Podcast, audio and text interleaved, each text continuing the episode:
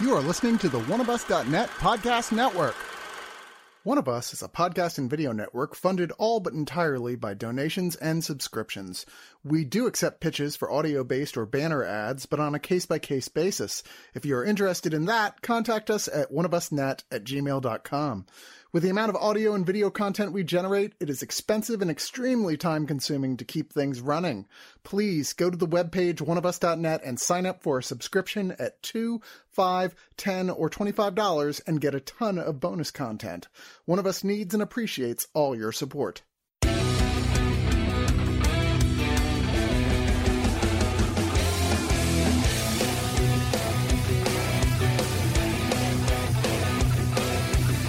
John Wick meets Hard Candy. Stay with me on this. Becky was a 2020 thriller directed by Jonathan Milott and Cary Murnion, starring Lulu Wilson as the titular character Becky, a 13 year old girl who must defend her family against a group of escaped neo Nazi convicts led by Kevin James's character. The film combines elements of home invasion and revenge genres, with Becky using her John McClane resourcefulness and wits and psychopathy bloodlust of Dexter to fight back against the intruders. Becky received mixed reviews from critics, but gained attention for its unique premise and intense action sequences, but it lost itself in the fact that it came out in 2020 at the height of the pandemic. Hmm. Now, three years later, we pick up with the eponymous lead in The Wrath of Becky, written and directed by some new folks, Susan Coote and Matt Angel. So the creative team did not return for this. Three years after escaping the violent attack on her family by the four neo Nazis, Becky is now 16, on her own with her dog Diego, and living with a kind elderly woman named Elena. Becky just wants to be left alone. But, you know, in the meantime, she's perfecting her combat skills for the day she's allowed to unleash her bloodlust once again. And she's given that opportunity when three members of the Proud Boys MAGA movement, sorry, wait, I misread my notes there. Three incels from a fictional American fascist organization of white men planning an insurrection known as the Noblemen give her a damn good reason to go full Becky once again to protect herself and her loved ones.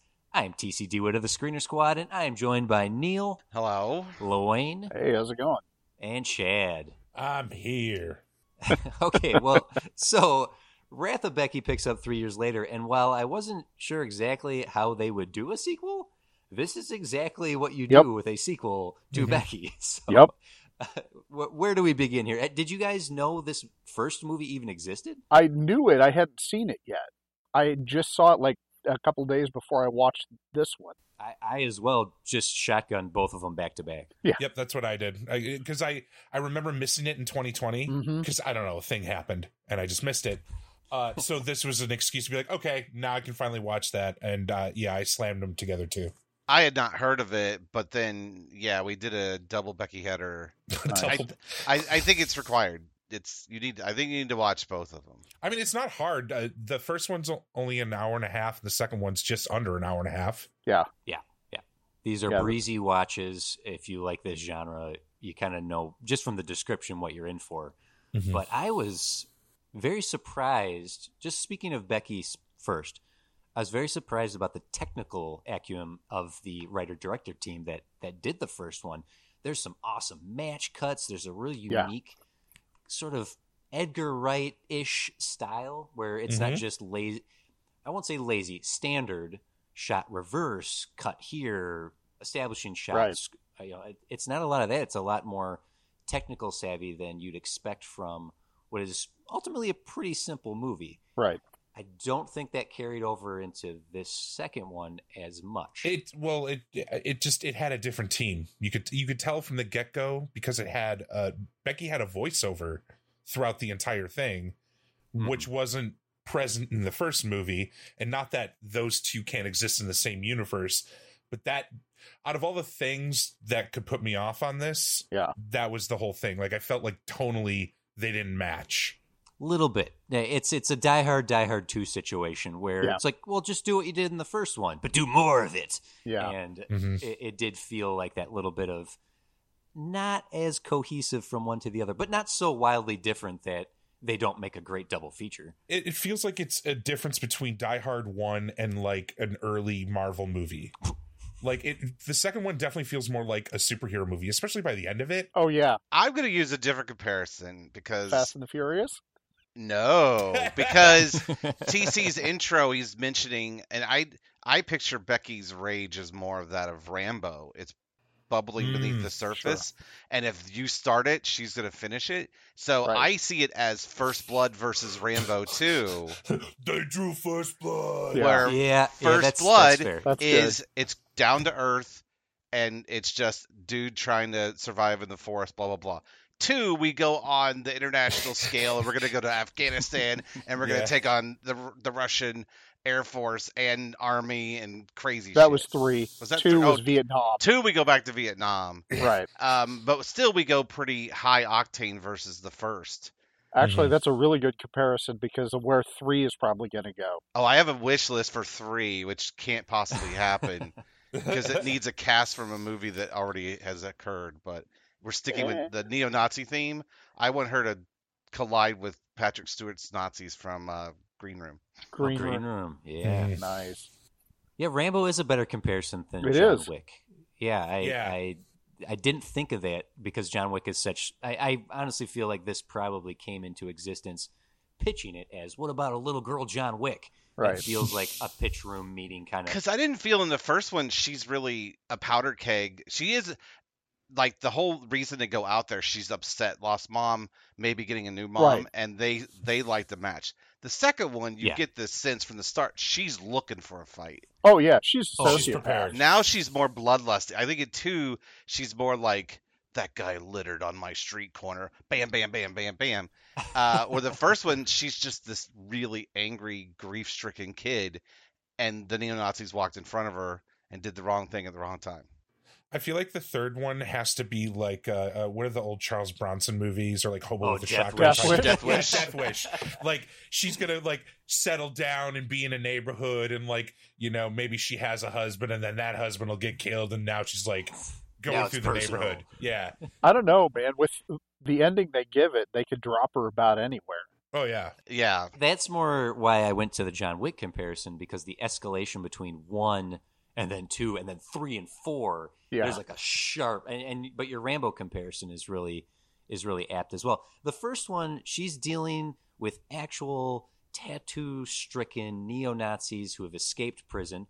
Uh, tip my hat to Kevin James for playing such a serious role. But this time, the, it I I mocked it in the opening. This is the Proud Boys. There, she's Oh, going yeah. up against these incel white supremacist pieces of shit, but they're like they're wannabes. They're not. I'm not saying like you you should be a better Nazi, but it's that like that American polo shirt and khakis. Well, at least the three that start the shit are wannabes. Yeah. We meet a true believer just on the other side of them Mhm. who's a little more of a threat. It it calls back to the Proud Boys. It also call they they even say insurrection Yes. a couple Yeah, times. yeah. Like it's it's definitely telling you who the bad guy is. Yeah, these these are Oh, yeah. absolutely militia guys. I mean, there's Mhm. no question. Their target looks a lot like a popular uh, person for a certain side to hate. A oh, I see what you said there. Yeah, Yeah. Does sort of resemble a specific politician. Yeah, no, it's the reason I mentioned the Fast and the Furious at one point was I mean, there's been no end of discussion about them. The first one starts off not exactly grounded, but like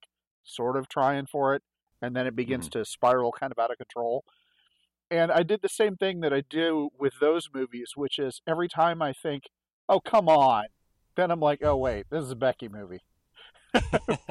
I'm, I'm the, she's wearing a red jumpsuit and somehow still stealthy. You know what? Fine Yeah. they let her take her dog with her from from from foster home to foster home. Nah, probably not, but we need the dog later, so let's just move with it. But that's what felt comic booky about it. Like it Yes. literally Mhm, felt mhm. like I was reading like a mini series. The the intro is literally a comic. It is a bit of a hyper reality, but Lulu Wilson does a really quality job here of Oh yeah, Mm-hmm. she's believable. She's not doing backflips. She's not right. That's a key word. doing yeah. gun kata here. These two hinge and work it all because she's believable in what she does and Mhm. how she acts. I loved it every time she like set up like a thing to get coax one of the guys out. Yeah. She would just like do a dead sprint, drop her backpack, and then just start running like Forrest Gump. She's like the freaking Terminator. Like she she's, is. Uh, the the cardio that Lulu Wilson has done in these movies is, is Yeah. damn impressive, and she upped her game in this in terms of her physicality. Uh, but yeah, it stays grounded. She doesn't feel unbelievable. She doesn't have a Hollywood look to her per se. No. That's a normal sixteen-year-old girl. Becky. Oh well, uh, that's a Becky. Seann William Scott plays the basically the head of the the nobleman in this, the the main, the true believer, if you will. And I haven't seen him in a while. Uh huh. He's on Welcome to Flatch, and he's playing a completely different character than he's ever played. He's the straight man for all the jokes, Oh. the local pastor for the small town that this documentary is being made about, who used to be in a youth Christian band and stuff. But that's where I've seen him. And then he goes 180 in this role, which is just cold, cool, calculating.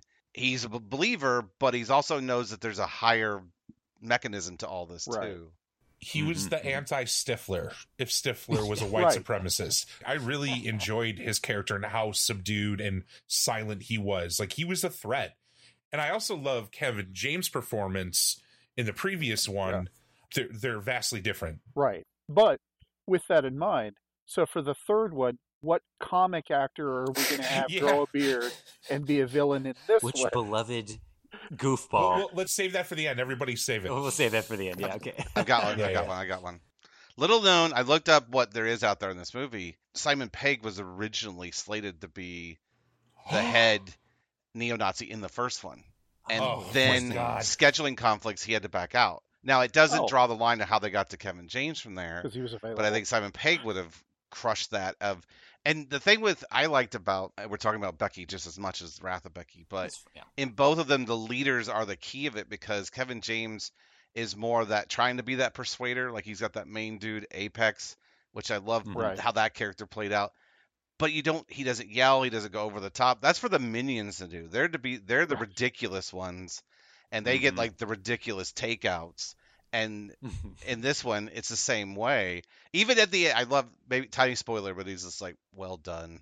Like he gives Yeah, props to yeah. his opponent at one point. you know, you brought Pegg up, and that would be perfect for the third one, given how it reaches its end.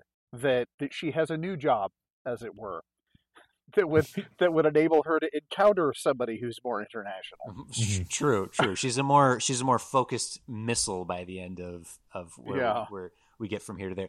Uh, I I do like the the tightness of both these movies, as pointed out. Mhm. They're just about a, an hour and a half. They're a swift watch, and yeah, we're talking about both these movies because I don't think a lot of people even have ever even heard of Becky. So Wrath of Becky coming out, it's in theaters. It got a theatrical release at least in the major cities. It's worth watching this first one and watching Yes. them together. Listen, I really enjoy these movies. Yeah. Like you, you guys said earlier, you know at face value what you're going to get. Mhm. I, I love a good revenge story, especially it's different enough to make me want to come back for more.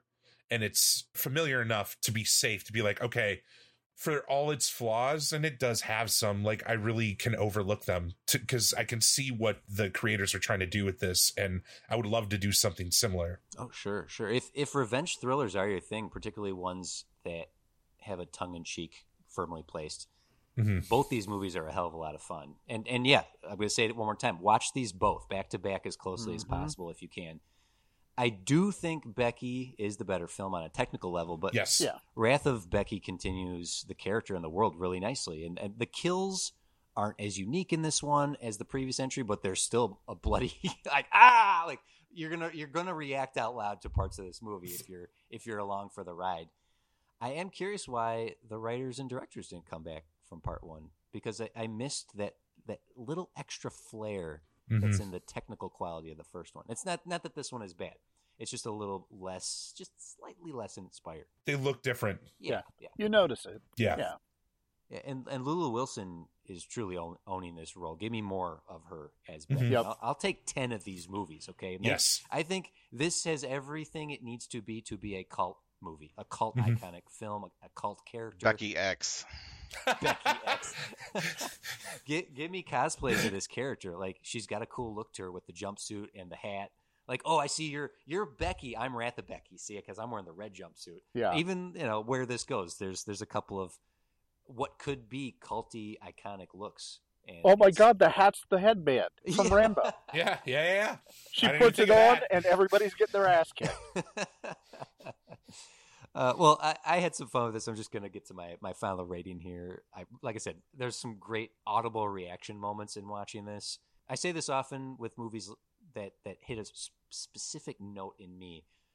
I would have loved to have seen this in theaters with a crowd that's Mhm. along for the ride because those like oh moments with like a whole group of people cheering for it that that's a lot of fun to be had so yeah this this is a good time um I, i'll take a third please thank you very much Oh, yeah. um i'm gonna give becky just to rate it since we're talking about both i'm gonna give that one an eight out of ten i'm gonna give this one a seven and a half out of ten bear traps Mhm.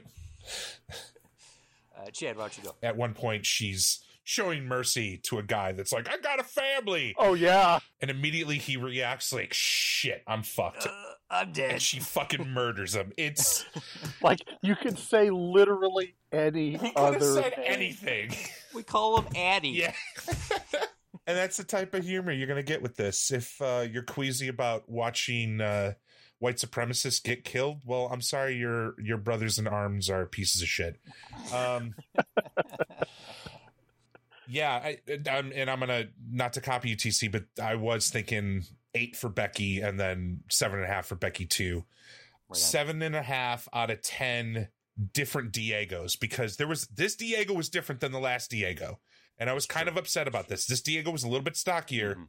but this Diego got hit with a bat and it got beat like this poor dog. That f- Yeah, poor uh, dog. trigger warning for animal cruelty in this. They they do Oh, not hold yeah. back in either of those movies to what happens to those poor dogs. Yeah, Neil, I also teed this up by watching Sisu the day before. oh my god, So you if had you really bloody want, like- weekend. Oh yeah, revenge and ad lib kills. It was revenge weekend entirely. nice.